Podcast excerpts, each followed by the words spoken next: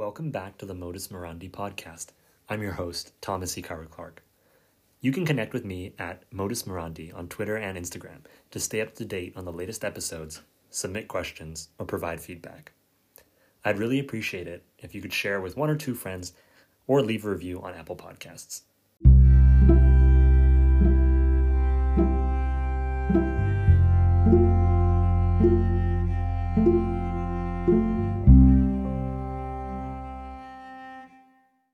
Cecily, how are you doing today? I'm doing very, very well. Enjoying the beautiful weather. Yeah, this is the first time I've recorded a podcast outside, so it's a little bit of an experiment. Hopefully we don't have any like crazy interruptions, but honored we'll to be making history on this podcast. Yes. Um, would you mind just saying a few words about yourself and doing a brief self-introduction? Yes. So I am Cecily. I know Thomas from Princeton, although I graduated twenty nineteen, so snuck out right before the pandemic hit.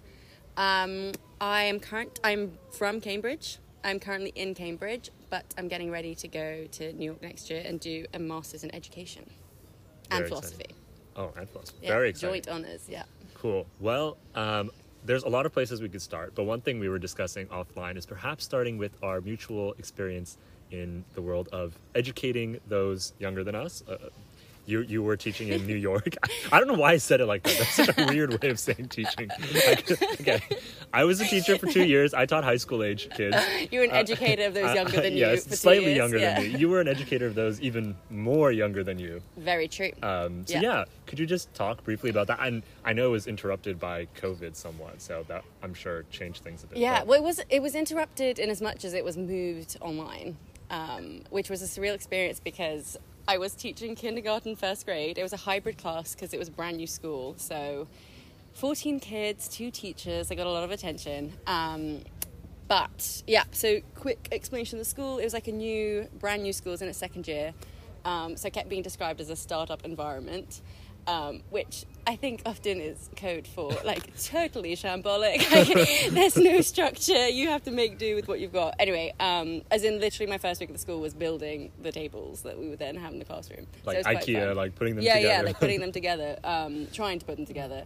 Um, anyway, but it was really cool. I, the reason why I was drawn to the school in the first place was it was a music-oriented one, so it wasn't like a conservatoire, you have to audition to get in, but they tried to integrate music education from the very beginning and across all classes, basically, yeah. which is fun for me, because it was an excuse. Cool. I mean... Yeah, because you did, you did a cappella well, at That's Princeton. The funny thing, because like any kindergarten teacher, I think, spends, whatever school they're in, spends more than half their day singing, because it's like the way that we, you communicate with kids at that age.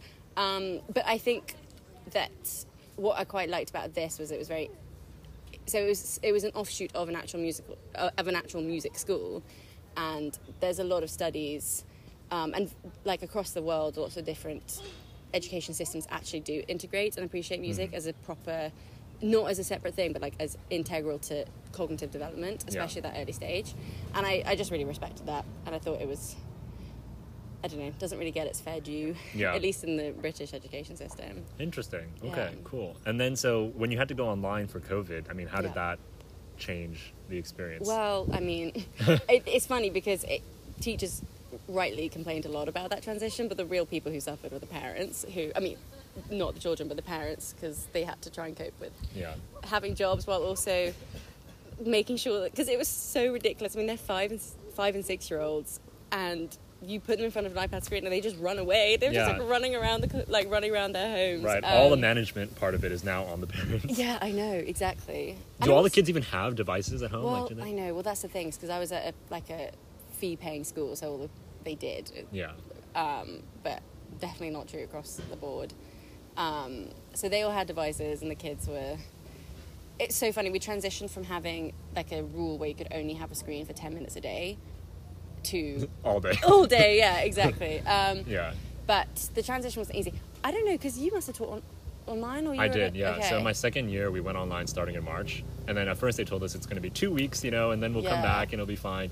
Oh my goodness, two they said two weeks. Of course no one knew at that point. I know. Well, um, this is the funny thing, cause I remember, because the way it worked for us was it hit right we were about to go into spring break, and that's when everything just exactly, went crazy and, yeah um but I just remember having I mean I cringe when I look back on it, but having a conversation with that my like the other teacher in the classroom about how, you know, can't wait to come back, see you in yeah. a week. I don't know, it's just so surreal. Yeah, yeah. No, I ended up, yeah, they, they, they closed for two weeks and then it ended up being closed the rest of the year. I never yeah. taught again. So like my last day teaching was just some random, random Thursday in March. Now imbued with and then yeah poignancy. Exactly. And then I, I didn't step back, you know, step foot in my classroom again until June. And then I just saw like everything left the where, like exactly where it had. Been, oh, you hadn't you left know. any like food. You didn't hear these horror no, stories yeah, about yeah, like no, a no. banana that I, I found. Yeah, yeah. um, but yeah. Wait, was... so you didn't teach online, or? No, I did teach online. Oh, you did yeah, teach yeah, online. Yeah, okay. yeah, yeah. So the, ne- the the March, April, May, and a bit of June were were all online. Um, yeah, so that was a kind of quite a difference. I mean, they were high school students, so like they already they all, they also all have iPads. Like it's an iPad school, so. Um, they were all used to technology and they could sort of adapt to that pretty yeah. easily. They, you know, pretty self-directed. I could just say, okay, get this done by this date. And they would generally do it. I would make videos. I think most of them watched it. If any of you are listening to this right now, yeah. maybe you got away with not watching my videos, but shame on you. uh, but no, I think most of them watched the videos that I made. And yeah, I mean, it actually made less work for me because I taught like four sections of one class and two sections of another. But now I just had to make like two videos and then post them. And you're done. Beautiful day. And then I'd have office hours. People could drop by and ask questions. And then, yeah, it, it honestly was not bad on my end. But I'm sure, you know, I, I started to miss them just as like, you know, I started to miss the casual chats you have. Yeah, like the the sort of the personal element of it more than like I adjusted pretty easily to the workload of doing things virtually, but I, I mm. did start to really miss them. And well, I, what, yeah. yeah, what I missed was the eavesdropping on the conversations that were had over the um, lunch table, which oh. a, as five-year-olds tends to be them. They've just discovered the knock-knock jo- joke format and just like implanting words, but like they know the rhythm of the joke. But they don't understand that it's the content that's funny, not just the rhythm of it. yeah, and so they would just be hilarious. Like, knock, knock, I'm a car. You know, knock, car who? I don't know. And then just like some rat, like, because I'm a tree. And then it's like, ha ah! And then it erupts with laughter. I just thought it was so hilarious. That is hilarious. Oh my Figuring God. out social social norms. Um, what this is, because this probably wasn't relevant to you then, because if they're a bit older, but I remember thinking that the, the, what was so disruptive about online education as well was... Um, like having the parents in the classroom, and it made you as an educator feel kind of uncomfortable because we always treated the kids really really well. There was never a problem, but it's just kind of funny like disciplining somebody else's child yeah. in their own home yeah and um and disciplining it not in any aggressive way, but just even being like, you know, please yeah. stop talking, like that yeah, type yeah, of thing yeah. And I just found the politics of that kind of yeah. stressful, but all yeah. the parents were kind of understanding. Yeah so and, was it all like synchronous, like you actually had sessions? And I guess yeah yeah I mean, it was a combination, but we didn't do videos or anything like that. They yeah. would just come on to a class yeah. um but then we would do smaller groups, so we'd have like, I mean, they obviously had fewer hours a day, um but we sort of had group stuff, and then we would have like two people or one person like reading lessons. Wow. Um yeah yeah, yeah. It must be just such a different, like, it's cool like how much people develop over the course of being in school. And it's like you go from, you know, not being able to read, and then like you just give them instructions and they like do entire projects. I know, I know. It is um, kind of like amazing. Honestly, the teacher does less and less as you go, as the students get older. Like I, I can't imagine doing like working with the youngest groups. Like it, it's just, you know, a lot more that the teacher I think has to be uh, aware of in terms of just like knowing the students, knowing their needs. Whereas like I think at the higher levels, it's like yeah, you have to like worry about crafting like good prompts and like good, you know, projects and things, and like, you know, giving feedback, and that's all also important. But like, you know, they know how to like be be and they know how to be a person.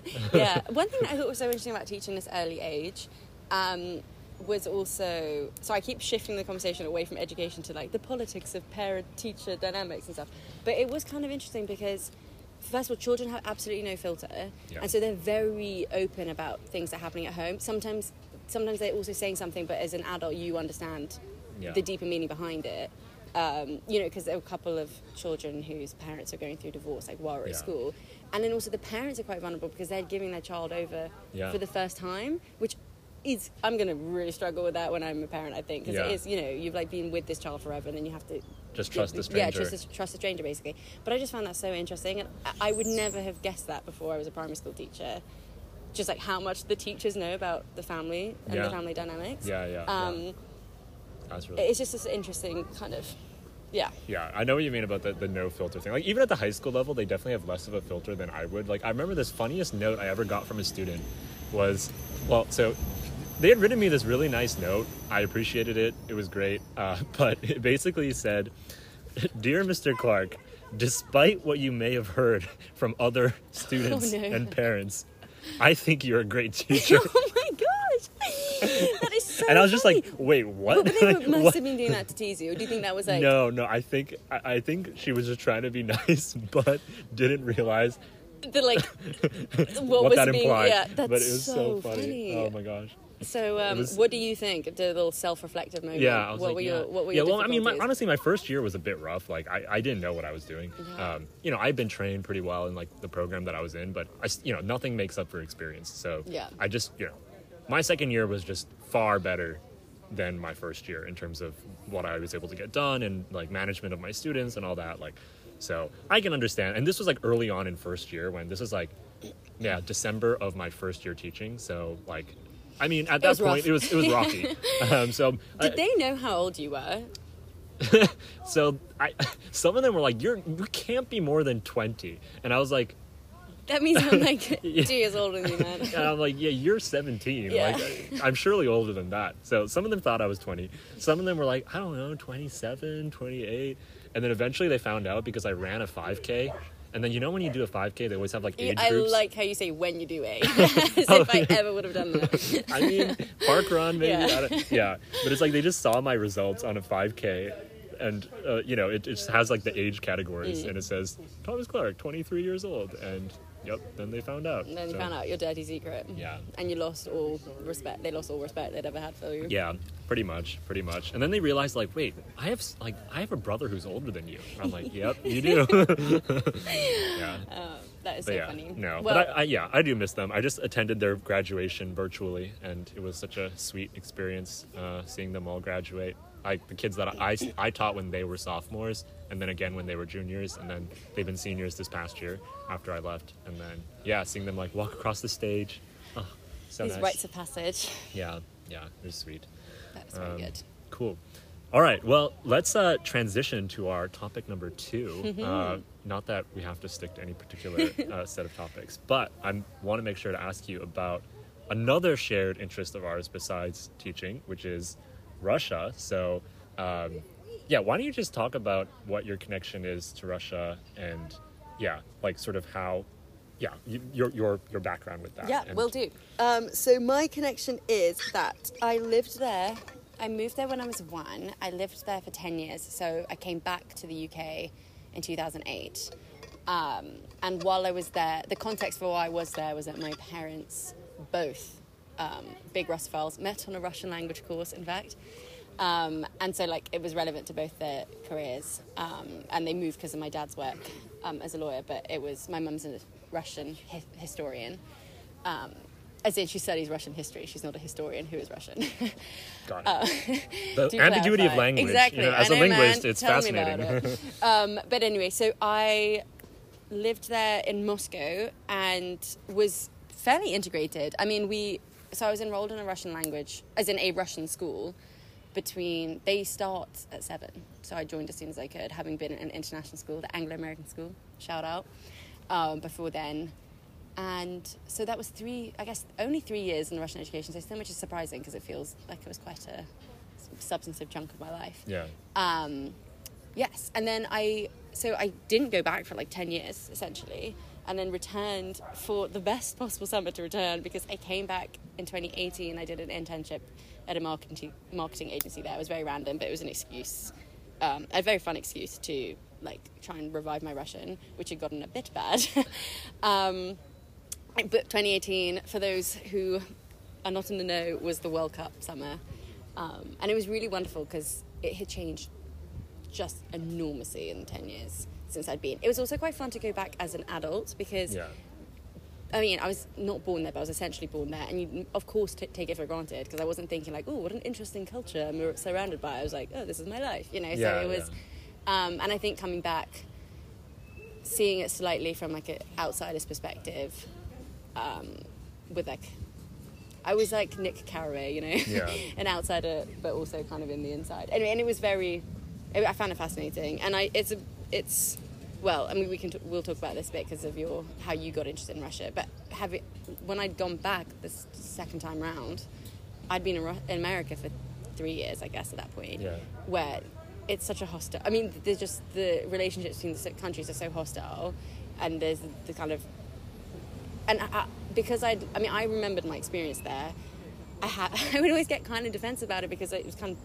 Uh, like upsetting to hear the way people talk about it, and like yeah. Cold War terminology almost yeah. is like, you know, the Russians under the bed, and and yet I didn't really have much of a leg to stand on when I was describing what it's like now, because I hadn't experienced it as an adult. And obviously my perspective of Russia is still contained to Moscow, which yeah. is a ti- tiny part of an enormous country, um, but I did really like going there as an adult and seeing how much has changed, seeing the kind of direction it's going in, getting yeah. a stronger sense of, like, because I was working at a company along Russians who were kind of my equivalent yeah. in Moscow, just having a sense of their perspective of what's going on, yeah, yeah. which is surprising, and I don't think the one that people would necessarily expect sort of young Russians to hold. I don't know, I found it really, I really enjoyed the experience, and yeah, having gone to America to be so different from the rest of my family, ended up like majoring in comparative literature with a Russian focus. So, so following in the, exactly, in the footsteps of your exactly. parents. Yeah, um, that, that's okay. That's fascinating. So I have a couple follow-ups to that, I think, which yeah. is like from the language point of view. So like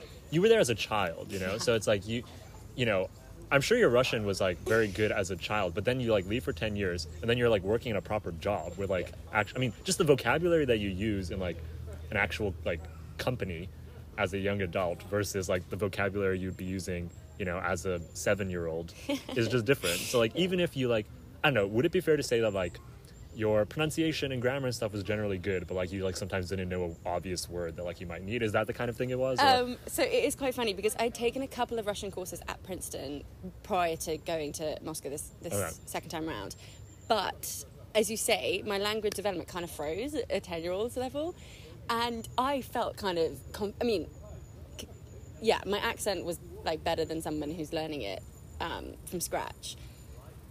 My sense of grammar is actually very poor. So, I mean, you, you can attest to this, but Russian grammar is an absolute joke. It's like, it's almost aggressively, it's like rude how hard it is. It's like, it's like we don't want you to learn it. Anyway, yeah, it is. Um, but... But it was just quite funny because one of the classes I took was a poetry class, and we were, so one word that you'll know, but to um, our listeners, but visiole, which just means fun. Yeah. And so I used that all the time because it was just kind of my like, catch-all adjective if I liked something or if whatever. And it was just kind of funny because I would use it all the time in this classroom context. And then we would were once analysing a poem, and it was in it. And then the woman, the woman who's teaching it, um, so said like, oh, and when he uses his very childish vocabulary, and then I was so embarrassed because like, I've just been using that throughout this whole class. Anyway, so that was quite funny.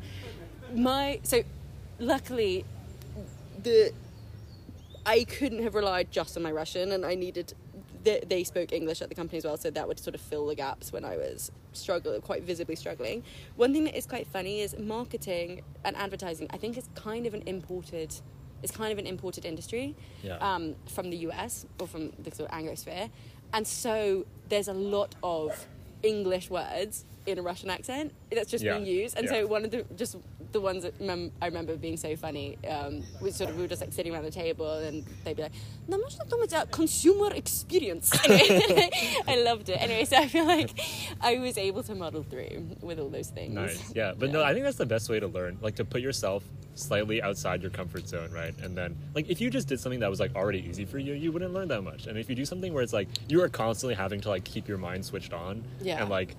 You know, sometimes, uh, you know, it's barely making it by, but that's like when I think you... Yeah, it's exhausting, you... though. I took... I remember there was one semester with Complit, like, you have to take quite a few language classes um, because you're doing two languages. So there was one semester where it was basically three out of the four classes I was doing was in a foreign language, and I was tired all the time because it's just you have to use your... You have yeah. to be so active. Yeah. Always. You can't just, like...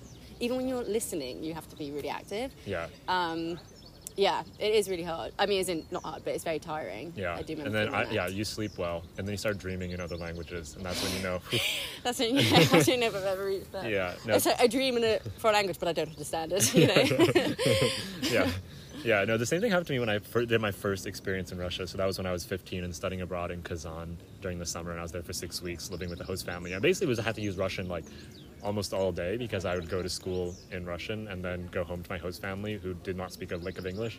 And yeah, so that I, I, the same experience of being just so completely exhausted that I would like fall asleep at like nine or ten p.m. Which, like, I mean, I now stay up until like twelve, mid- like midnight, one. But like, oh, I would boy. just like not be able to. You know, I would just crash, and then yeah. But you know, you're it really it helped. It helped a lot. Yeah. To like, I, I don't think like taking a language class that meets like once or twice a week can even compare to just like immersion. No. In, yeah. But how come you were? What piqued your interest in Russia? You want, so the. I have zero family connection to Russia. I have no, like, yeah, nothing like what you were saying about, like, your parents being, you know, Russophiles or anything like that. None of my parents know any Russian. Um, I literally was ten years old, and my mom was going to the bookshop and was like, I mentioned that I wanted to, like, start learning a language, you know, just for fun, because I was bored in school. And she was like, oh, okay, I'll pick something up for you. And I didn't even say I wanted Russian. She was just like, I'll just pick something up. So she literally just picked up, like, the first book she saw. I don't think she even knew that it was Russian. She just, it just like, grabbed it and got it and brought it home and was like, here you go. And it was just, like, a Russian book. As in a, bu- a, a proper book in no, Russian? No, no, like a Russian book? learning, a okay. Russian, yeah. And so this is when we were living in Japan. So it wasn't just, like, a textbook. It was the kind of thing where it has these, like, dialogues, and then you'd actually tune into a radio station, and then you, like, have to, like, catch the show, and then you follow along in your book. So then they print these books, like, each month. So there'll be, like, an April book and a, you know... a May book and a June book and so on, and then each day you tune into the radio, and it's like if you miss it, this wasn't like this wasn't on the internet, like you couldn't just go on Spotify and stream it. It's like yeah. you have to like be at the radio at four p.m. to like catch the radio show and, and follow they... along in your book. So was the radio show an actual there was a plot? So it was it was dialogues, but it was like lessons. So it was with Japanese. Well, I guess there was one Japanese teacher and one Russian teacher, and they would do it together. Um, but yeah, it was basically a Russian language course taught in Japanese with Russian language dialogues. So starting from just scratch, you know, starting from like "Здравствуйте, меня зовут," whatever, and like you know, going on and on up to like really complicated dialogues. And they had these storylines that just seemed really ridiculous, but you just kind of go with it. Um, and I love, I love the stories that exist within like textbooks for language yeah. learning. People yeah. go like they go into so much detail. You must have. Um, did you learn Latin when you? Were I, in... I I did learn Latin, but not until I went to Princeton. But yeah, okay, okay, because then you would have missed the beauty that is the Cambridge Latin oh, course. Oh, the Caecilius. Yes. So yeah, I'm I'm I'm familiar with Caecilius. It just makes me laugh so much because I think like everyone who's learnt Latin across the world. world is yeah. like knows the my boy Caecilius, saga yeah. Caecilius. It gets so dark. It, yeah, it is. And it's just like casual slavery and yeah. like oof. Like I mean it's it's uh it's it's true to the Roman times, I guess. They weren't exactly the most uh, one thing um yeah. that just makes me laugh a lot is that we so we did it in my school, and then after a certain point we sort of retired those books and moved on to different ones. Um but there was one character, Quintus, who is the son of the main character, and Quintus is a uh, he likes to drink. He likes to party. What can I say? Um, but anyway, and it was just quite funny because I went to an all-girls school and the hormones were just like off the charts. That we, we would grab any opportunity to sort of like like any figure we could sort of lust after together. And so Quintus was an object of our affection. All of us were obsessed with him. Like Quintus, like, he's so ridiculous. This is a cartoon character. And we were like, oh yeah, we love him. Like, he's so cool. Anyway, and um, so after we moved on, people.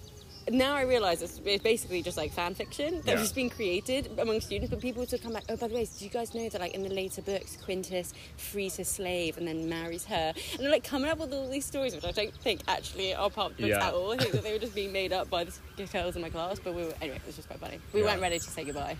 That's very funny. Wow. yeah, yeah, yeah, yeah. No, I mean, I, I'm a big fan of learning languages. Uh, I think, I mean, I, I only know one language really well, and that's English, but I know many languages not well. That was, how's your Japanese? My Japanese is quite good, but I'm quite illiterate also. So, like, in terms of, like, conversationally, so it's kind of similar. Maybe it's an interesting parallel to what you had with Russian, because, so I moved there when I was two. And then I stayed there until I was fourteen, so maybe a bit longer than you, but still like twelve years. Yeah, yeah. Um, and then... That's a similar sort of stage. Yeah, similar stage. I did not go to... So I went to Japanese kindergarten, and then I went to an international school. So kind of the opposite of what you did. Mm-hmm. So I first went to a Japanese kindergarten. Like, at the basic, like, age three, four, five, I was in, like, Japanese, like, you know, pre, pre-K and kindergarten. Um, and then starting in... Um, year, yeah, first grade, I, I switched to an international school, and from that point on, it's like all in English. And you, there were Japanese classes, so you know I was like in the advanced Japanese class and all that. But like, there's you just can't learn as much, you know, when you're doing it twice a week as yeah. when you're, you're doing it all day. But does you, uh, did you did you speak it with your mum growing up? Um, mostly at home, we spoke English. Um, that was yeah. I mean, my mum's English is very good, so mm-hmm. yeah, we ended up just kind of defaulting to English at home. which is kind of like a self-fulfilling prophecy, right? Because then it's like, well, not a, it's not exactly a prophecy, but you know what I mean. It's sort of like a, a positive feedback loop, because the more you practice English at home, yeah, then the, the more you just gets. easier it gets and whatever. Uh, but like my grandmother spoke Japanese, and I speak Japanese to her, and I still have like some friends from my kindergarten that I would like occasionally meet up with. Um, but yeah, I definitely like, you know, in terms of like literacy, it's it's bad, because like Japanese has these characters, and like in order to like read a newspaper and be considered like fluent, you need to know like about two thousand of them. And the thing is, each character has multiple different readings, and it depends on the context. So it's not just like you have to learn two thousand characters. Like, I have a pretty good memory. I think I could learn two thousand characters. However, you also have to learn like these characters, all of their multiple meanings, and then be able to like figure it out in context how to read it. So the um, different meaning, are they connected, or are they completely? No, so they, each one has a meaning. So there, it's like a coherent meaning that's connected, but it has different readings and pronunciations. So like, um, let's as an example, like yeah. I always use this example, I don't know, but like the, the Japanese word for water is mizu. Um, so if you just want to ask for water, like, can I have some water? Then you would say like, oh, mizu kudasai, and that's like, could I ask for some water? But like that same character, so it looks the same and it represents the idea of water, can also be used in um, like other compound words that sort of relate to water. So like sport, like swimming or like aquatic sports is suie. So sounds completely sounds, different, yeah. yeah but it, the first part, sui, is the same exact character as mizu. So it looks the same, but you have to know that in this context it's pronounced sui instead of mizu. Um, and there's a whole like historical reason for that. Like mizu is the native Japanese word for it, but then like a thousand years ago or something, a bunch of words were imported from Chinese, um, and then they with, with the characters. So Japanese didn't have characters before they imported these characters from China. They had a different set of characters, and then when the Chinese characters came, they also brought along their Um, sounds, but instead of like replacing the Japanese words, they just sort of like started living alongside.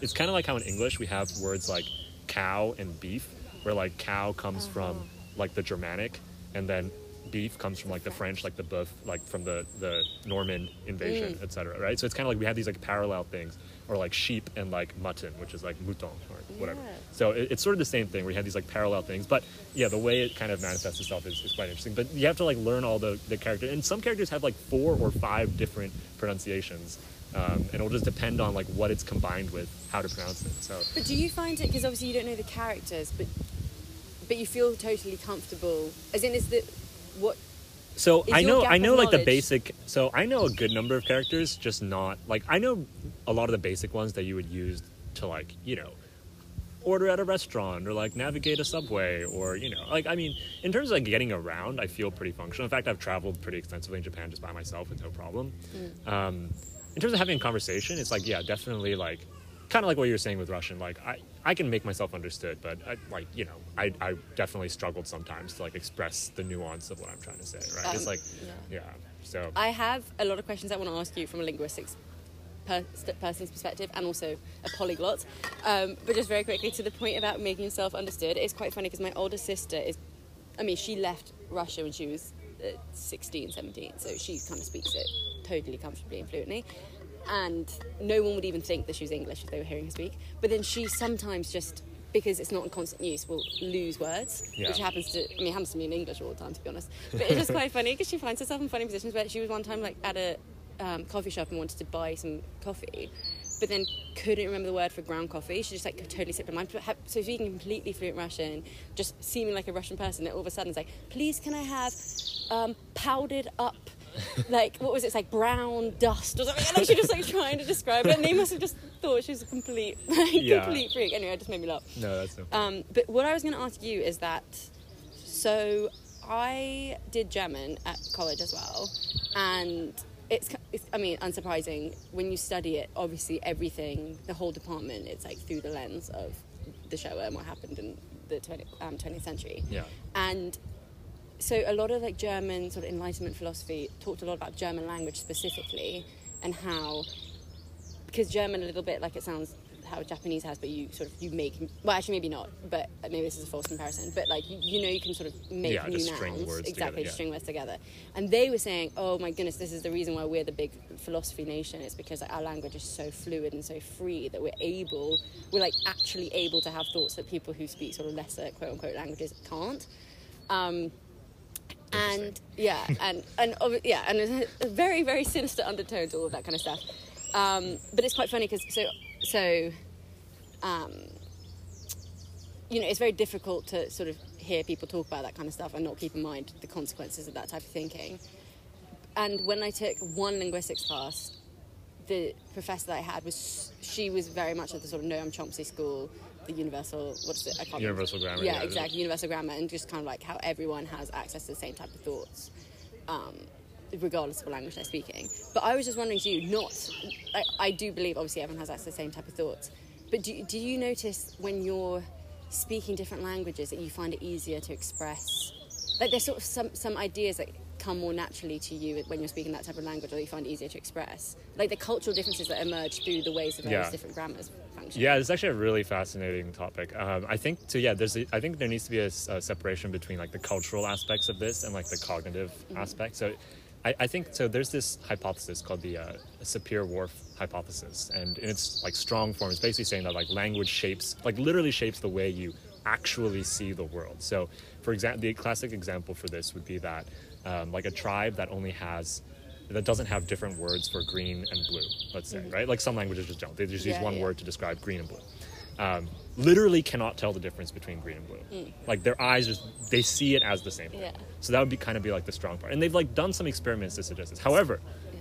there is some skepticism about this, and there's actually other explanations. So it's not that like you actually see them differently, but just sort of the way we group concepts might be different. So like you recognize them as different, but like, in maybe in the way that we could easily tell the difference between like a pigeon and a crow, but like conceptually we're just sort of enculturated to see them both as birds, and yeah. so like we don't really like yeah they're both birds kind of. Um, so th- there are these all these methodological questions with like how would you actually show that? Yeah, because um, I guess even I mean I guess I don't know how they ran that study, but if we were to see like a light blue and a dark blue, we'd call them both blue, and so that might yeah. say. Whereas a Russian might say that yeah. they're different because you yeah, have exactly. you know, Sini and Goluboy, but like yeah it's. Um, Yeah, so so I, I am quite skeptical of these claims that like, oh, like certain languages are just like inherently better at this or that. I think that like each language has its cultural baggage, and each language has certain ways of interacting with culture, right? So another example of this would be in languages like, you know, German or Russian or Japanese, there's a distinction between formal and informal, right? So like you would use a certain word for you when referring to like someone who is your elder or your better,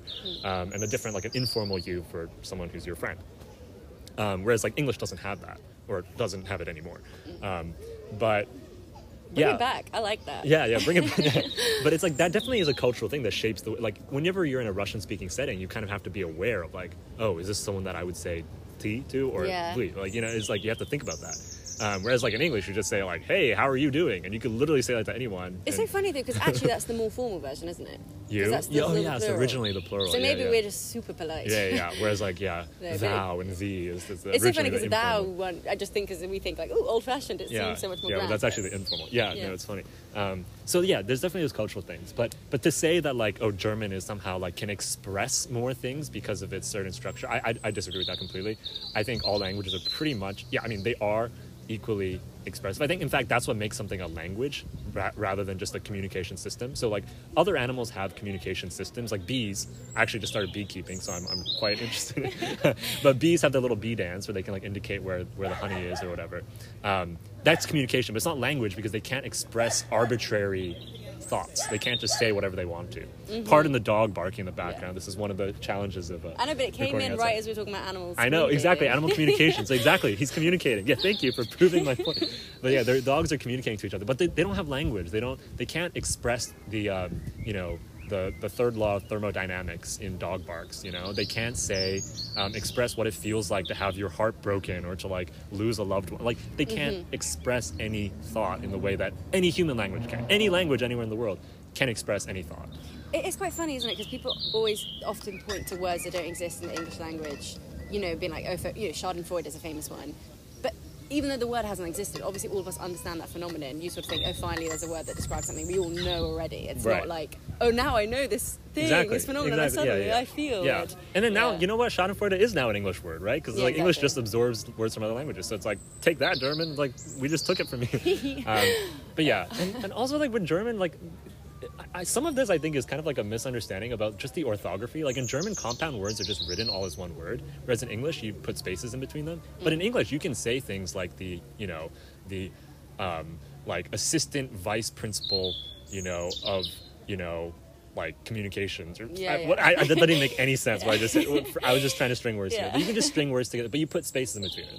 And in German, you would just sort of like glom them all together. But it's kind of the same idea, right? You can just form, like language is um, sort of uh, it's like constructive. You can just sort of like put these things together um, and build up like using smaller pieces into bigger ideas. And in German, you just write that all in like one string, mm-hmm. and then in English, you separate them with spaces. But yeah, I don't know. Interesting topic though. Yeah. Well, I'm going to have, it's not the harshest segue because it's kind of connected, but one thing that I, I don't have a point to make here, but other than one thing that I think has been kind of exciting about um, the sort of prolif- proliferation of texting and generally, it's just, I think there's like a new, it, the language has shifted a lot. And yeah. I think about this a lot because sometimes, you know, for like exclamation point, exclamation point, exclamation point, exclamation point, when you send that out as a text and it means so much. Um... Again, I don't really have a point, but I just that's yeah. something I thought. And also another thing I've always found kind of funny is, um, like, you know, when you yeah, yeah, just yeah, sound yeah. like a. Yeah. And it's not even, it doesn't have to be the same string every time. Yeah, exactly. It doesn't but... at all. It's just like the code. I, don't, I love that as well. Yeah. I just think it's kind of exciting. Yeah, yeah. And yeah. I wonder how much is gonna. I mean, already I guess it does filter into speech because, like, I say lol.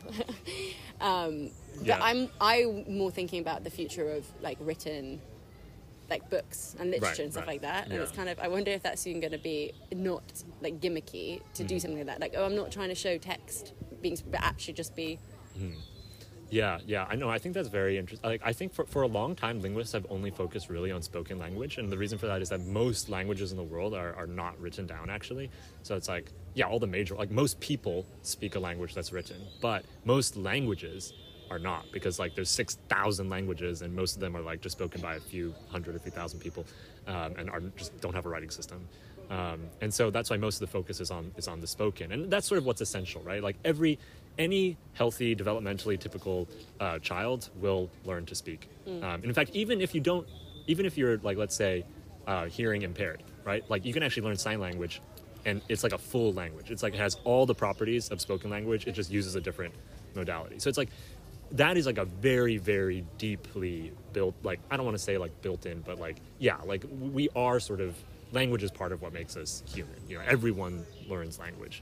Um, whereas writing is, is totally sort of secondary, right? Like you can live a fine life without, well, okay, not maybe not in the modern world, but like, you know, t- historically speaking, you did not need to be able to write or read to like get by. Yeah. Um, and...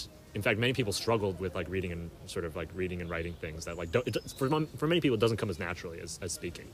Um, so yeah, but I it is interesting to look at like how speech impacts. There's actually an interesting book on what you were mentioning about like the internet stuff. It's called Because Internet. That's the name of the book, uh, and it's just it's written by a linguist, Gretchen McCulloch, and it's all about sort of analyzing trends in how people use language as a result of texting and the internet and sort of splitting people into different internet generations and things like that. So that's interesting because I guess the big impact it's had is just the speed. Like we need to, I don't know what was what was her thesis sort of what was then so th- yeah there were quite a few different things going on. I think um I think there's like this feedback from the writing to the to the spoken, so even though like the main domain of language is still speech, like that doesn't mean that writing written language can't then influence how language changes, right? Like what you're mentioning about using lol in a sentence, like that's an example of like we originally only wrote that to like shorten laugh out loud or whatever, yeah. you know, but no one actually says laugh out loud, and then so people just started writing that, and then it goes from writing into speech. So like we're importing new vocabulary into our speech from the written domain. So like yeah I think that's quite funny. Or like yeah like taking just acronyms like that and taking turning them into words, and then you sometimes get like interesting scenarios where like you have an acronym that contains acronyms because the inner acronyms no longer feel like acronyms themselves, they just feel like words. I'm trying to think of exa- I can't think of an example right now, but yeah, so I think there's like this interesting feedback between the the written domain and the spoken domain is sort of characteristic characteristic of of like this internet uh, generation. And then yeah, like the need to encapsulate information. So this is sort of another interest of mine. It's like information theory, but um, encapsulate information that can't be conveyed uh, just in so so basically you lose bandwidth when you communicate by text, right? When you're speaking, you have like facial expressions, you have like intonation, you have like all these other sort of ways of sending information to the person other than just the words. And when you just write down the words, if you just transcribe it, you lose all that information. You lose the tone of voice, you lose the facial expressions, you lose the gestures. So people need to sort of like come up with that. It's almost like, you know, when you like lose one of your senses, the mm-hmm. other ones kind of like get stronger, stronger yeah. or whatever. I don't know if that's true, but let's just assume it's true. um, I've heard it's true. According to the Netflix show Daredevil, it's true. Um, but um, yeah, so like it's kind of the same thing with writing. Like when you lose all those other sort of channels, then you invent new ways to sort of express things. So well, that's like why we have like emojis, exactly, yeah. and like interesting punctuation, and like people read so much into like how many periods you put, or you know, the exclamation marks, because those are now carrying more information. So um, this is just a very topical comment, because I had a um, quite passive aggressive interaction with a colleague over message, and the reason I knew it was passive aggressive was because I received a thank you with a period at the end of it. Yeah. And I was just kind of oh rattled. I know, yeah. really rattled. And I showed it to my um, dad, and he just read it as completely neutral, like, and yeah. friendly. And I just thought it was quite funny. It's a generational difference. Yeah. The yeah. full stop is just meant now, like, yeah. means so much. Yeah, yeah, yeah. yeah. Um, no, it's true. Or like when people use emojis wrongly, like there's this. I mean, it's kind of bad to laugh at this, but there would be like I've seen examples of like older people sending texts being like, "Oh, did you hear? Like so and so died." And then they'll send like the crying face oh, emoji. Yeah, yeah. But it's like the laughing crying, yeah, so yeah. just like, you know. Somehow we just have learned that that's not what that means, but yeah. yeah. Um, yeah. Well, I guess these, I mean, this is how language works, full stop, but we haven't really got, I guess we there doesn't yes, yet exist a kind of dictionary of emojis in an official way, does there? So it's it's all kind of built up from the, there's not like any top-down person confirming the like... Right, right. Yeah, and that's, that's just not how languages work, right? Yeah. So you have these things like the, you know, Académie Française or whatever, where they like try to say, oh, hamburger cannot be a French word. Yeah. So I shouldn't make I shouldn't make fun of people on this podcast. Sorry, yeah. But I feel like with French people, it's okay. Sorry to any French people. Um, which like th- there is a lot to be said for like preserving your your language from like. I don't know, attempts to, for, if it's like, let's say a language is going extinct, but French is in like no danger of going extinct. Yeah. And what what they're actually trying to do is just sort of freeze it in time. Whereas like all languages change. I mean, like, you know, Shakespeare, we can understand, but if you go back to Chaucer and you hand that to like a student today, it's, it's quite a bit. Yeah. And Chaucer's only a couple hundred years before Shakespeare. And then you go back to Beowulf, incomprehensible yeah. to the typical student. So, I mean, in just a thousand years, which is a blink of an eye historically, I mean, it's not that many generations. Um, a language can completely change and become incomprehensible. So, I mean, it, to try to prevent that from happening, it's it's just not really the way lang- language is organic. It's emergent. It just sort of comes about between like the interactions of people, um, and just trying to freeze it in time is just ultimately a pointless goal, I think. That said, I do feel bad for like certain small, like endangered languages that like are going to die out um, without, you know, preservation yeah, and, efforts. Yeah. So I, I, I do really believe in the preservation efforts of, like, keeping languages alive. But in trying to keep them the same... Eh, I but I guess keeping something alive also means allowing it to continue to be dynamic. Yes, yeah. Otherwise it becomes a bit like... Yeah, yeah. Latin. Yes, yeah, yeah. Latin, Latin is quite interesting. To return it's back. A, yeah, yeah. It's, it, it's, Latin is quite a unique example of... Well, it's not the only one. There's, like, you know, ancient Greek, Sanskrit. There's, mm-hmm. like, a couple other languages that are also still... sort of like these usually like liturgical languages that are used in, let's say, uh, important religious ceremonies and texts, sacred texts and things like that, that have been preserved and people still learn them sort of in their yeah. original form. Well, I guess they're so culturally dominant that so much text that we like still engage in. Yeah. Tradition, yeah. yeah. Which I find fascinating. I, I don't think there's anything wrong with like learning a so quote unquote dead language and like trying trying to learn it. Like the, you know, the fact that Latin like, you know, mutated and gave us French and Italian and Portuguese and all that doesn't mean that like we can't learn Latin anymore. Like if we have access to it, like like a frozen language is still a language too. So yeah, I, yeah, I mean, you, you can have both. Yeah. Ready. Very yeah. good. Yeah. Interesting stuff. Go. So uh, what um because you study linguistics within. So yeah, yeah. So I mean, I, with, yeah, within so so some of some of what I've been saying is like not exactly really relevant to like my current research. Um, I mean, I'm interested in linguistics broadly. It's just that like I did computer science at Princeton, and that's sort of my background. It's sort of where I'm. It's kind of my niche. So yeah, like right now I'm doing like machine learning for for language, which is completely unrelated, really. I mean, I you use some linguistics, but it's more of like a data science kind of problem where it's like you have a data set and you're trying to, you know, build a model of, of, of something based on that. Um, and yeah, I do think like having linguistic knowledge, like like knowledge of linguistics and knowledge of languages, can help um, with that. I, I think like too many computer scientists are just like, oh, just here's the data, apply an algorithm, and boom, like without trying to like introspect a little bit about it. But there's also this joke that like people have in like the sort of natural language processing, like algorithmic language type of community, where it's like, oh, every time we fire a linguist, our model gets better. So some, sometimes like linguists. Yeah, because what would the introspection lead you to? As in what? Yeah, it's like unclear. So like sometimes it's like, well, linguists can have these theories, but like that doesn't necessarily mean that's going to lead to like a better prediction. So like I think that the two sides often don't talk to each other. You have these like linguists who like analyze things very theoretically and come up with these like um well, sometimes they're pejoratively referred to as like armchair linguists, who'll just sort of like, ah yes, according to like, people say this about like Noam Chomsky, that he's like mm. not super like empirical. He'll just sort of like sit there and say like, come up with a theory. According to my intuition, like this is the way languages work. Which is also old school philosophy, let's be real. Yeah, yeah. And then on the other side, you just have like the data science kind of people who are like, okay, let's look at this data set and like use this algorithm and just extract a pattern. But like, it's not really like interpretable. And like, you, you can't say like, oh, this is how, this tells us something about how the brain works. It's just sort of like, okay, it, this model achieves this accuracy, it's useful, you know, it's an engineering problem. Mm-hmm. So like those sides don't really talk to each other, which is I think kind of bad. And then recently there's been some interesting work of like looking at linguists as people who can like, who who are probably best suited to like poking the holes in these models. So like these computer scientists will come up with these like language models, and then like linguists may be best situated to like find their weaknesses. So like create like interesting inputs that like a human would be able to solve, but that a machine wouldn't. So an example of this would be, there's something called the uh, Winograd Schema Challenge in like natural language uh, inference. So basically an example of this would be a sentence like, the trophy didn't fit in the suitcase because it was too big. Okay? What was too big? Oh, uh, yeah, yeah. The trophy. Obviously. Yeah.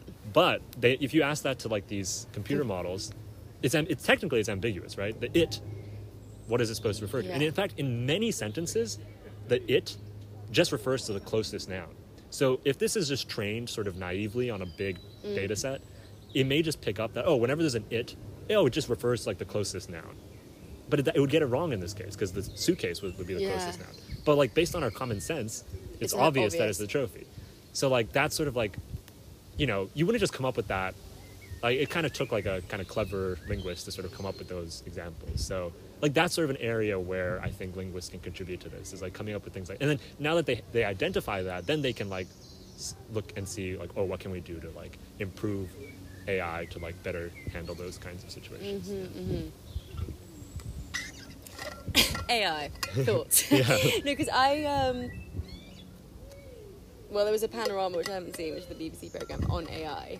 But it's quite funny because I, obviously coming from such a deeply, deeply humanities perspective, like I didn't have any, I don't know, access to kind of scientists or scientific thinking. I'm sort of trained to be quite Luddite about A I, and also like people who study humanities sort of grasp onto their own discipline to sort of say, we are so relevant because bots will never be able to. I mean, I guess yeah. it's kind of the thing that you're describing, but have like nuance or be creative and stuff like that. But I'm I'm now doubting this because obviously it's just going to get more sophistic- more, get more sophisticated, right? Yeah, yeah. I think I, I honestly don't know if like A I will ever reach human level intelligence. Some people think it's obvious that it will. Really? Some people not only think it's obvious that it will, but it's obvious that it will like in the next like few decades. I don't know. I just don't find that that to be obvious. Um, I mean, I think it totally could.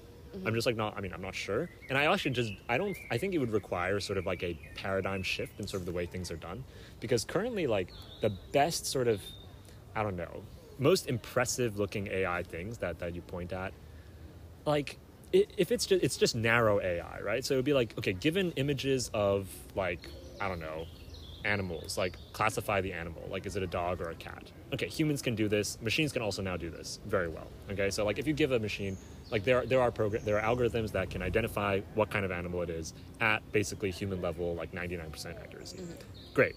But then it can only do that, and then like it can't like reason about, you know, new things, right? And so um, then you have to train like a separate model for that. So what, what people are really looking for is like artificial general intelligence, which can just sort of solve any problem in the way that that humans can. And I don't know, just that that doesn't really seem to be like that anything super close to that right now. Okay, why why are they doing that? Like, as in, what is the? Because I think that. Um... It just, it seems a little Faustian, the, the idea of like, we, it's possible, so like now I have to try and reach that, like yeah. see if I can complete this yeah. task. Because I understand A I completely being used to replace menial, boring tasks, yeah. so that you can like get to the, th- you know, humans can do the thinking instead of doing right, it. Right. But to me, the idea of like a general A I, it doesn't, I'm like, I don't think that's something we need yeah. at all. I don't yeah, know. Yeah, it is a little scary. Um, I don't know. Some people like, I think there's like this big existential threat, like it's going to actually like kill us. Once it's smarter than us, yeah, then it might not even like hate us or wish us badly or anything, but it just like, because it has goals that are bigger than us, like we'll just be sort of like the ants that get killed when like a housing development goes up and they, you know, bulldozer the land, you know, yeah. like it just, it doesn't hate us. It just like will have bigger goals and yeah, we'll just exactly. become so irrelevant. Think about us. Yeah. What's more painful, you know? Yeah. So I don't know. I mean, that's definitely, I mean, I don't know. I did, I just, I find it hard, like hard to really see that happening. But then again, I could be totally wrong about this. Yeah. Um, I don't know. I think like cracking language is kind of like the biggest thing. Like if you can have, like there are, there are like A I things that do pretty good language analysis in a lot of ways, but a lot of them are just sort of like prediction based, like matching a pattern. So like you may have heard of something called like G P T three, which is like this algorithm that can basically, you give it like a prompt and it will just generate like very, very plausible looking text. So like you, you give it like the article, uh, you give it like the, the title of an article, like let's say scientists discover unicorns or something. Mm-hmm. And it'll just, it will literally write an entire article about like this scientist was in Argentina and discovered like a rare tribe of unicorns and all this stuff. Obviously it's never actually seen an article like that. Um, so it's not just like regurgitating something it saw before, but it's like synthesizing based on like lots mm. and lots of, of data. But again, it's just sort of like, it creates a reasonable completion, but it doesn't mean it's like actually thinking. Like it's sort of just um, like you just can easily break it. Yeah, you can like easily break this, break this by actually asking it to like reason about something. Like so, like if you ask it to fill in the blank in the sentence, like you know the the nine eleven terrorist attacks took place in the year blank. It's obviously going to be able to fill in two thousand one because there's tons of like data on that in in the internet, um, and you know it, there's like e- that's just easy. Like that, there are many articles re- referring to that string, so just fill in the blank, right?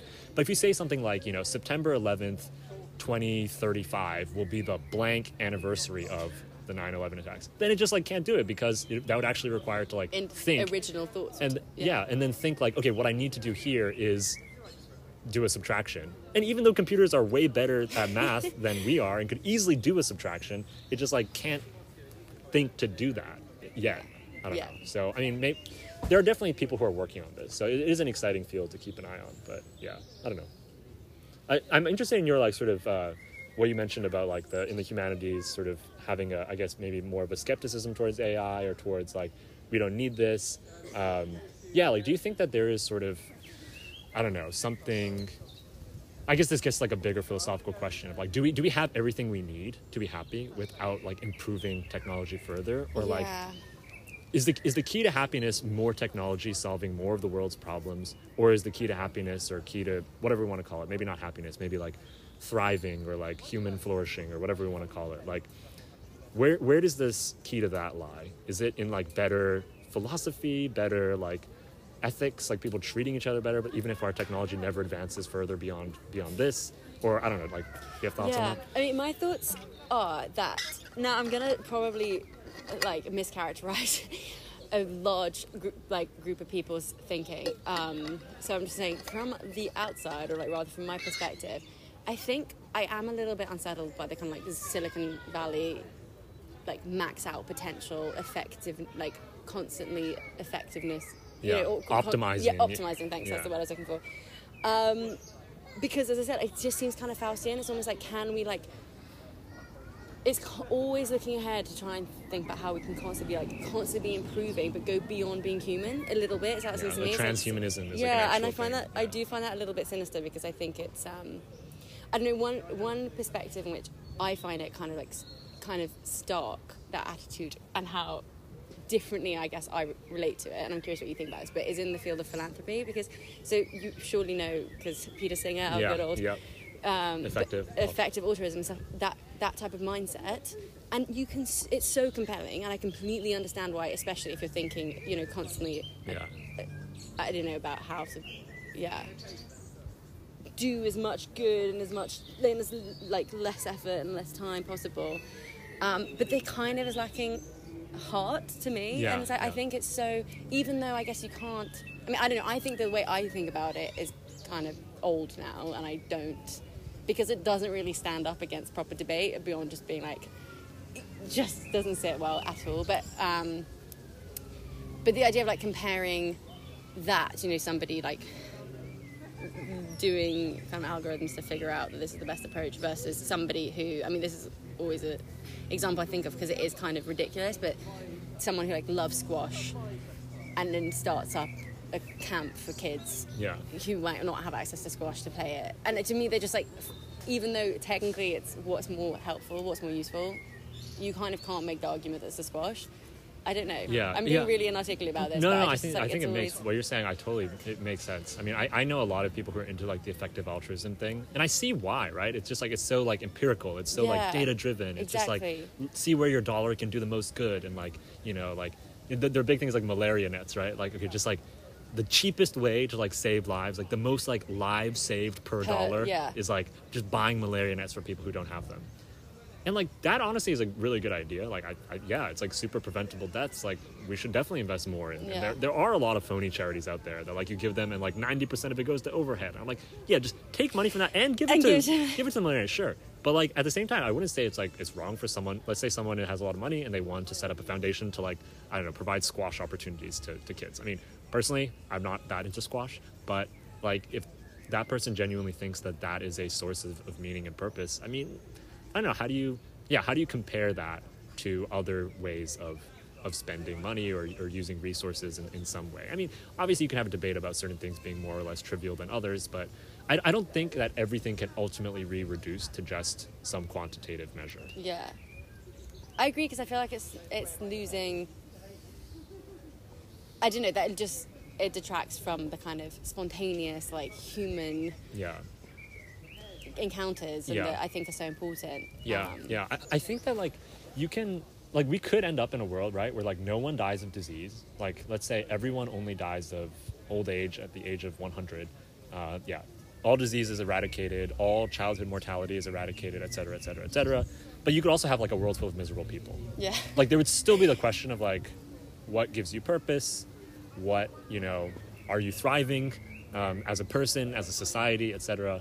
So I don't think that utilitarianism can fully answer that. Obviously, they would say that, like, okay, yeah, someone who's miserable, like, let's say they have, like, you know, clinical depression, has, like, you know, is not having as much utility as someone who is, like, mentally healthy. But it doesn't necessarily tell you how to get there, right? Yeah. It, it, it, now, so. Okay, now I'm remembering why I don't like it, because I was being quite inarticulate when I was expressing it. But it's, I think that what also really unsettles me about this type of perspective is it doesn't leave any room for the vulnerable, actually.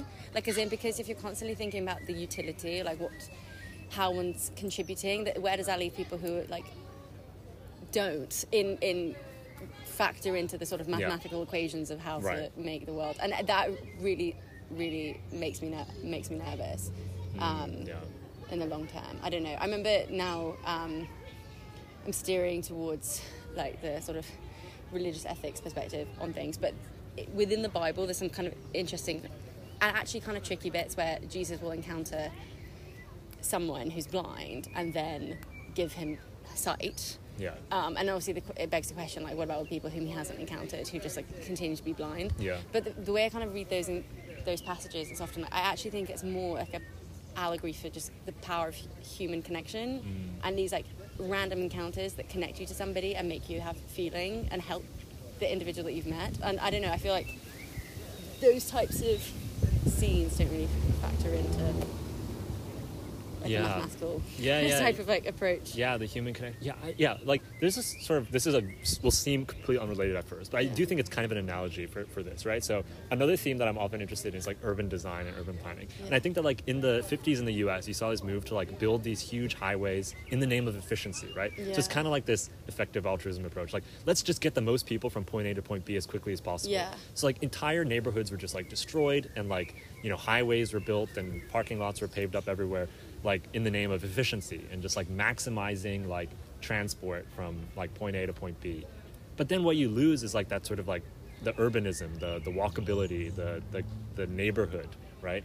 And so actually you find these like perverse results where you know people will be super alienated from the people who live around them because they just use a car to drive everywhere, they don't walk, and like when you walk you're just like spontaneous. Like I can't even tell you the number of times in Cambridge I've just been like walking and just bump into someone I know, yeah, and so just spontaneous wonderful. And then you stop, and even if it's just like a three minute conversation, like that ends up being very meaningful and very valuable. You just feel connected. Like even now we're just sitting here on the grass and like we're surrounded by people, yeah. and I mean it makes you happy. Yeah, it yeah. just it just whereas like how do you measure that? Like is there a quantifiable way to do that? And like I mean it's a bit hubristic to think that like we can, and that's what led to like the what I see is like the horrible atrocity of like destroying so many American cities like in, to, the, just, name in, of, in the name of like efficiency and yeah. just like yeah just like ruining the sort of spontaneity. It's quite funny because I don't want to go into this territory because it's kind of a minefield, but it, these are the questions that I guess the government across the world has had to face. And like how do you weigh up when you're thinking about lockdown policies, like how do you weigh up the data, the numbers that you see of like deaths rising right.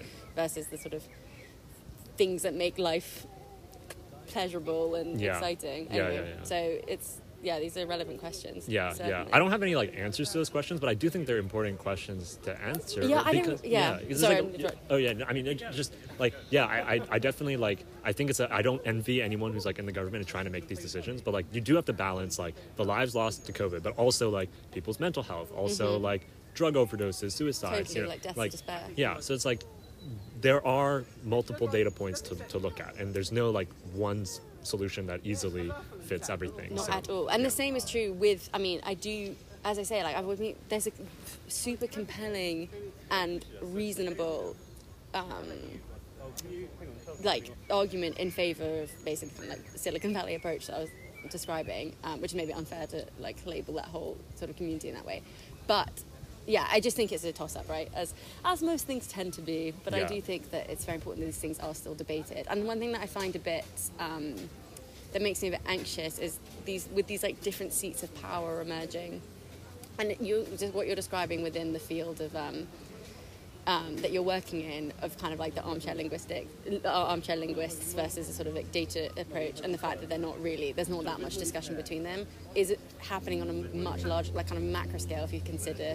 These different seats of power, which, you know, are actually, like, the distance between them is kind of physically illustrated yeah. by the fact that, like, one isn't, let's just, you know, label one the kind of Silicon Valley tech approach, which has, you know, has agendas too loaded a term, but, like, has its own perspective on, like, how to efficiently run things, and then compare that to the kind of, institu- like, more historic, like, institutional yeah. seats of power, so, you know, politics, like, the Supreme Court, all this type of thing, and I feel like they're so, I mean, it's funny, because I was studying, um, I did a, one... I studied like intellectual property law, and that was quite a funny thing where you see how divergent and how little they understand each other was how like intellectual property law is trying to keep up with what's happening in yeah. like the tech sphere. Yeah. Um, and ha- you know if you read any of the judgments, they don't know what they're talking about, which makes sense because it's like the pace of change that happens in in. Like yeah, law it's, it's so slow, and it has to be, and it should be kind of. Yeah. You know, if you want and there's to, technologies now that like did not exist yeah, ten years ago. Yeah, hundred percent. And then you're trying yeah. to like apply sort of historic precedent to something that literally is new. So it's yeah. it's very difficult, and I don't. Yeah. I wonder. Um, and there is also it even happens in the sort of terms like humanities and STEM, all that type of stuff, and people are so quick to box themselves into one, and I do think there's just very little like interaction. Um, yeah. Yeah. yeah, I wonder how to address it though, because I mean, I'm saying this to someone like who has not, probably will not, feels like she cannot like study sort of a STEM subject in any serious way. Um, well, as a former math and computer science teacher, yeah. I say you can do it. no, I know. I, I do think like interdisciplinary things are, are very important. Like there's sort of like a very, I don't know, a lot of people like to give lip service to it, but I, I do think that like people need to have some amount of training in both. yeah. humanities and STEM subjects. Like, I'm very glad that those are sort of, like, at least at Princeton, right, we had, like, requirements from many fields. Yeah. So it's Although like, you I... have to take some humanities. Well, whether I learned anything in my science course yeah. is a different question. yeah. I know the name of a couple bridges. Bridges, nice, yeah. yeah. Um, but yeah, I don't. It, it is. It is tough. I, I think, like as you mentioned, the world is getting so big and global and interconnected and complicated that it's like no one person can. Like, no matter how interdisciplinary you are, no one person can actually understand the entire economy or the entire yeah. whatever. Right. So the, I think the only real. It's not even a solution, but the, the only thing you can do in that approach is to sort of like. I guess like delegate, right? Mm-hmm. I mean, that's sort of like what you do in a company. Sort of like delegate. Each department can kind of sort of have some autonomy, and like. I don't know, if you look at like sort of the U S, it's like so big compared to like when the founding of the U S, like way back in the seventeen hundreds, there's so many people. And I think like a lot of the problems can sort of trace back to the fact that it's like so big and like, let's say the election, right? It's such like a winner take all sort of thing. And like half the country ends up getting so upset because they yeah. didn't get who they wanted. Whereas like if more things were sort of done at a local level, um, you know, maybe people would just worry about like their city or their state. And like, I don't know, I think like politics, actually, the whole word politics comes from Greek polis, which, you know, is a city. So like it, it emerged at a time of like city states. And like at the level of a city state, you could almost actually know most of the people around you, or at least feel like you belong, feel like your vote kind of matters. I think we are getting to this point where people just feel like their vote doesn't matter. Mm-hmm. You see this whole thing where like democracy used to be this like great thing that's like, oh, for sure, every country is going to be democratic. But actually like, in recent years, people have been talking about a, a lot about how there's been sort of this backlash against democracy, right? Yeah, um, yeah, because it seems sort of inefficient and unfair. Yeah, yeah, and some of the most successful places are actually not, or going like going against, yeah, the the trend towards democracy. So, yeah, I don't know. Like, there's this principle in, in philosophy and theology and things like that of like the principle of subsidiarity. I of, love like, subsidiarity. Yeah, yeah. No, because I was just about to talk about that, but it's just funny because that's so. I mean. It, where does like where did it first come? Because yeah. part of me, when I first like read about subsidiarity, I was like, oh, I invented that. Like that's how I've always felt, you know. Um, but then I think it might also be because I was sort of growing up in a, in a household that it wasn't using those terms, so it kind of raised me to think in that way. Yeah. Um, but this is so to go back to what I was talking about with this like global. Like the, the, there is problems against subsidiarity. Like that's the way my heart naturally goes, and it makes sense to me. And it's like. You know, you have these concentric rings, yeah. sort of obligation, and then it builds up, builds up to the point that sort of everyone is addressed, kind of. Yeah. Um, but then, on that scale, though, you can't achieve. I mean, for example, the big one at the moment, which is like this, sort of where globalism is the only answer. I guess would be something like addressing climate change, right? Yeah. So yeah. it is difficult because it's like it's. I can see also how people, you know, be ha, as someone who's naturally kind of like freaked out about. Idea of like these massive sort of transnational yeah. um, institutions just because they don't seem like they could possibly be efficient, and also it doesn't give much power to the individual. Yeah. Then when somebody starts talking to me about the arguments for it, you right. can also understand them too. So yeah. I do no, but I do naturally massively agree with you on the subsidiarity side. Yeah. No, I think it's like definitely something that has to be kept in mind, but I don't think it's like a band-aid that you can just, or I don't think it's like this magic silver bullet yeah. that will, will instantly solve anything because yeah, like if Amazon can like literally make things for like one-tenth the price of like your local craftsman. It's just like, I mean, how can, the, like, even if you make those big corporations like illegal, like what are the incentives? People will just like sort of like try to like come up with ways around the system, right? To like, yeah. p- the reason subsidiarity worked in the past is because there wasn't an alternative. Yeah, yeah, you didn't yeah. have the internet and could like communicate with someone in China like instantly. You didn't have like shipping and, you know, trains and all this stuff. So like everything had to be local, and people sort of like made the best societies that they could with that, or they tried to, um, in some cases. um, but now it's like we have the alternative of a global economy. So like yeah. you would have to actively choose to like limit yourself. Which this, I guess you see happening in a, a little, I mean, yeah. this is all quite a blunt sort of description of these historical events, but like, you know, there has been a pushback against, so with U K leaving the yeah, E U is an example yeah. of like, sort of a, let's focus on. Yeah. yeah, yeah, that's sort of an example, yeah. But yeah, it's, It's it's tricky to like actually like applying it to the modern world. Like even something like developing vaccines for COVID, right? Yeah. It's like, how are you supposed to just do that? Is every country supposed to come up with their own vaccine? Like yeah. that seems silly. Like don't reinvent the wheel. If one if one country gets it, like surely, you know, you yeah. should share with the whole world and you know, build things like build vaccines on on a, a global scale. So like there, yeah, there are interesting cases of like where this would actually apply or not. But I, I do think it's something that's often overlooked. And kind of going back to something we said earlier about like all the people with like deaths and despair and stuff like that. I think a lot of that comes from like this feeling of like isolation, or like in uh, Emile Durkheim's words, "anemy," of like sort of like normlessness of, of mm-hmm. not really being in a social framework, uh, having like social capital, things like that. Mm-hmm. Um, which is yeah. One thing that is so lovely. Um, I mean, it's a little bit sad in this in this current um, situation, but apparently they did this one study where. Did I tell you about this or not? I just I love it. So. Okay, but basically did this one study where people, even people who consider themselves introverts, or sort of like a large swathe, were asked to strike up a conversation with somebody on their daily commute. And the the term conversation was liberally used because it even meant something as tiny as like, you know, what's the next stop? Or like, can I please take this? Is this seat yeah. taken? Something like this. And every single person reported like an improvement in their mood throughout the rest of the day. Wow. Just for having this tiny little interaction, which, yeah... makes sense to me a lot. Yeah. Least, I feel like, as we were sort of describing, yeah. just walking around, seeing I, a friendly face. Yeah, I, I think that's why lots of people look back on like their college years as being some of their like best times or whatever, because you sort of live in this sort of, it's almost a forced artificial form of it, but like where you are, everyone's walking and everyone, you're yeah, seeing, you're yeah. running into people that you know all the time, and you're striking up casual conversations. And then like, let's say you just get a job and you're like working in the big city and you're just like, go back to your apartment by yourself, and you know, I don't know, at least in New York, no one talks to people on the subway, yeah. I feel like, so... You no, can urban sort of alienation feel... is such a tr- yeah. like real phenomenon. I felt it to a small degree when I was... Yeah. I mean, I say to a small degree because I went, when I was living in New York, like, I was surrounded by people I went to college with, and yet, even then, if you can... Yeah, even then, I think it was such a stark change from yeah. this sort of environment you were describing when you're in, on yeah. a campus. Yeah, yeah. I'm not... I don't... I feel like I always bring up problems without mentioning solutions, so I don't know. But uh, it is... It is uh, it's something that people have to think about. I think like maybe like the connections and cultivating that is is a way forward, and also like just I don't know thinking about it, having visions of like a, a different way of living, of a better world. And I think maybe that's where like art and literature and things like that, the yeah. humanities can come in, of like inspiring people, right? Like there was this, I don't know, like Dostoevsky said, beauty saves the world or will save the world. I forget exactly what he said, but um, um, but yeah, that like we need something to inspire us to like, you know, lead good lives and things like that. Well, so. what, um, one thing that I've always felt is such a useful role that art and literature plays um, is with storytelling, how basically it builds up these connections that we're describing, these human connections, without it even needing to be with another person, but kind of like a soul meeting another soul type yeah. story, uh, type, type experience. And um, the, um, I remember one moment when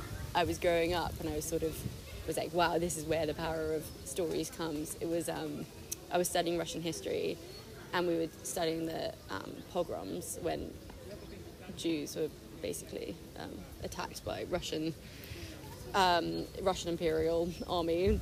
Kind of, I mean, I guess everyone knows what pogrom is. But yeah. anyway, but I remember I was sort of studying it, and obviously it's a horrible story, but it's kind of numbers, and you hear these sort of details, but it doesn't really resonate that much. And then at the same time as that, I was watching Fiddler on the Roof, wonderful film, one of my faves, but just like how different it is when you just see the story being told about yeah. that experience, and it just, I don't know, it's like so deeply moving, and you're not gonna, I mean, unless you have an absolutely fantastic teacher, like you're not gonna cry in a history classroom, yeah. but you, you can cry when you're watching or reading a book, and yeah, I don't yeah. know.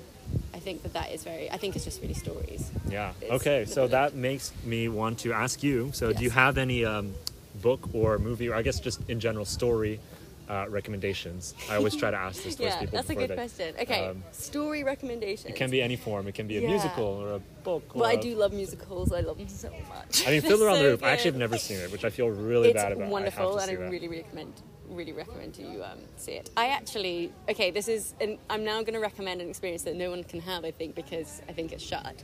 But I saw. Three times when I was in America, Fiddler on the Roof, but performed in Yiddish, which is obviously the language that the characters would have been speaking.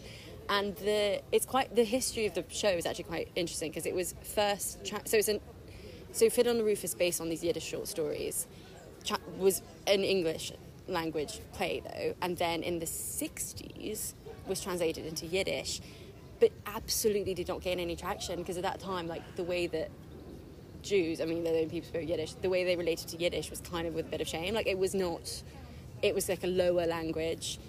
It wasn't, yeah, no one was interested in, like, there being a kind of new Yiddish cultural scene at all. So it was kind of buried and didn't end up having, and then was uncovered quite recently, and now everyone relates to it completely differently because it's a language that's, I, I mean, dying isn't even the word, it was killed off basically yeah. by like um, the Nazi regime, and very few people still speak it.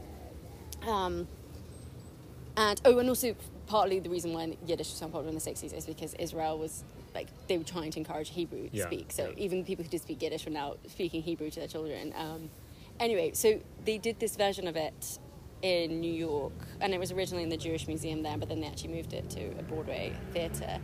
Um, but it was so wonderful, and I think just like hearing like a story be told in the actual language of the characters adds this, such yeah. like a strength of meaning. Um, and it, it, Fiddler on the Roof, okay, I'm just going to go all in on Fiddler on the Roof now as my recommendation, but it is actually quite a wonderful historical document as well, because it tells the story very, very well of what happened to Jews um, in that from that um, part of the world, because so spoiler alert to those who haven't seen it, but it ends with them having to they're like forced out of the country, uh, forced, out, forced out of the town that they're living in, and so there were five daughters, and then all like three of them travel to different parts of the world, um, and so that kind of describes like so part one of them goes to Poland, one of them goes to America, and then actually this is not entirely true, another character, not one of the daughters, but goes to Palestine.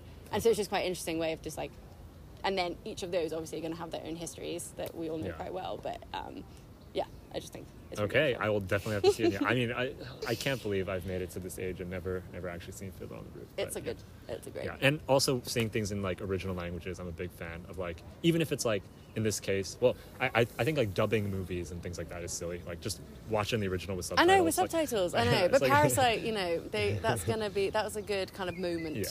for yeah. subtitled movies to get a look in yeah a, or like doing movies in the original, like for example um there's this like recent show on Netflix called Barbarians, and it's like set in like a, a Roman times, but like the Romans actually speak Latin, so it's no like, way yeah so it's Wait. like actually like spoken Latin in the, the whole show. Well, so it's like half, so it's about these Germanic tribes fighting the Romans, so but like It's in, it's actually made in Germany, so it's they speak German, and they're Germanic tribes who wouldn't have spoken like modern like Hochdeutsch, but you know whatever, they're speaking German because they're German actors. And then you have all the Romans played by people who like have insanely good spoken Latin. I think they're all like Italian actors. That's so who like funny. You know when you pronounce Latin in an Italian accent, it sounds pretty. Well, it's quite fun for them because they don't have any pressure to like. Then there's no way they're going to offend any ancient Romans, yeah. you know, who are watching it and be like, yeah. oh, you're no, but I, I thought it was language. Very good. I mean, from my limited exp- expertise, I thought it was uh, ex- it was probably the best like. Spoken Latin I've seen in a film or T V show. I have not seen any, so yeah. the bar would be very low for me, but yeah. this, that, that is very impressive. Yeah, so because it just makes it feel more real, like it just does. Like I, there's this other movie called like I, people hate this movie, some people do, but it's by Terrence Malick, who's one of my favorite directors. But it's called The New World. It's basically Pocahontas. It is Pocahontas. It's Pocahontas. Okay, but they like literally hired a linguist to reconstruct like a Native American language for this movie.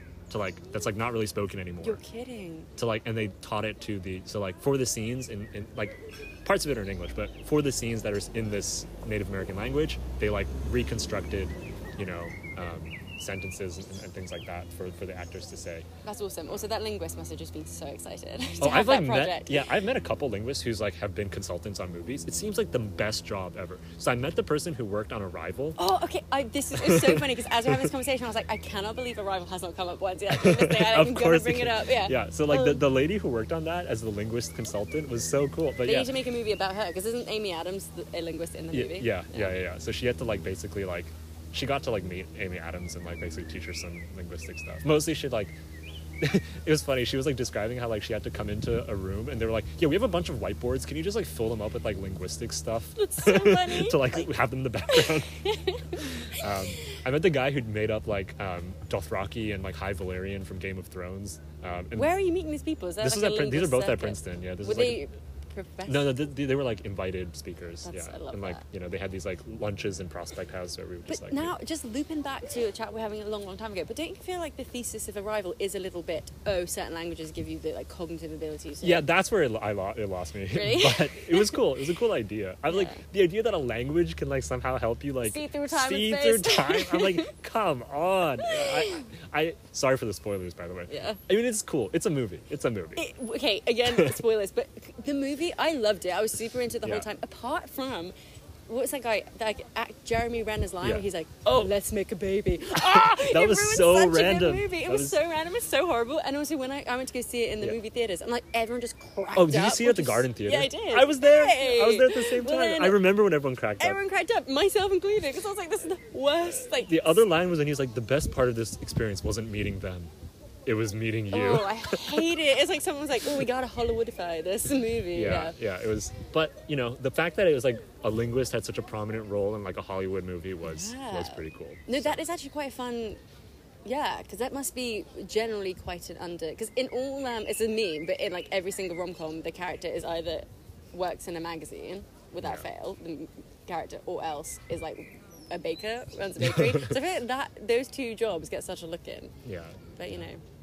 Well, cool. All right. Well, we'll have to like watch. We'll have to like put together like a list of like, okay, uh, Fiddler on the Roof, Arrival, uh, The New World. So yeah, the new totally world. Also, unrelated. Uh, what was the one that you mentioned? The one in Latin. Oh yeah, Barbarians. Barbarians. Yeah. So these are the recommendations, totally unrelated to each other, but all sort of loosely linked by the theme of appearing on this episode of the podcast. Um, That's so good. But yeah, well, Cecily, thank you very much. Thank it's you very been much. Really fun. Um, Hope you can come back on once more before. You should have a, um, you know, like an end of season episode where all of your guests come on. All at the same time. Yeah, yeah, yeah. That would be total that would madness. Be quite. A, I mean, you've met a fair number of them, honestly. Uh, let's see. Yeah, I mean, there were uh, Will was there, Jesse. Yeah, you met them. Yeah, yeah, yeah. It's a, it's a. Get I, the gang back together. I, I'm gonna have to like, I'm gonna run out of friends. Like, I don't have that many friends. I'm gonna run out of people. I'm gonna have to start like making new friends. Yeah, exactly. You're just gonna start like hanging around outside pubs spontaneously. Stuff, like, to, yeah, yeah exactly. Just like me. Hey. Uh, want to be on a podcast?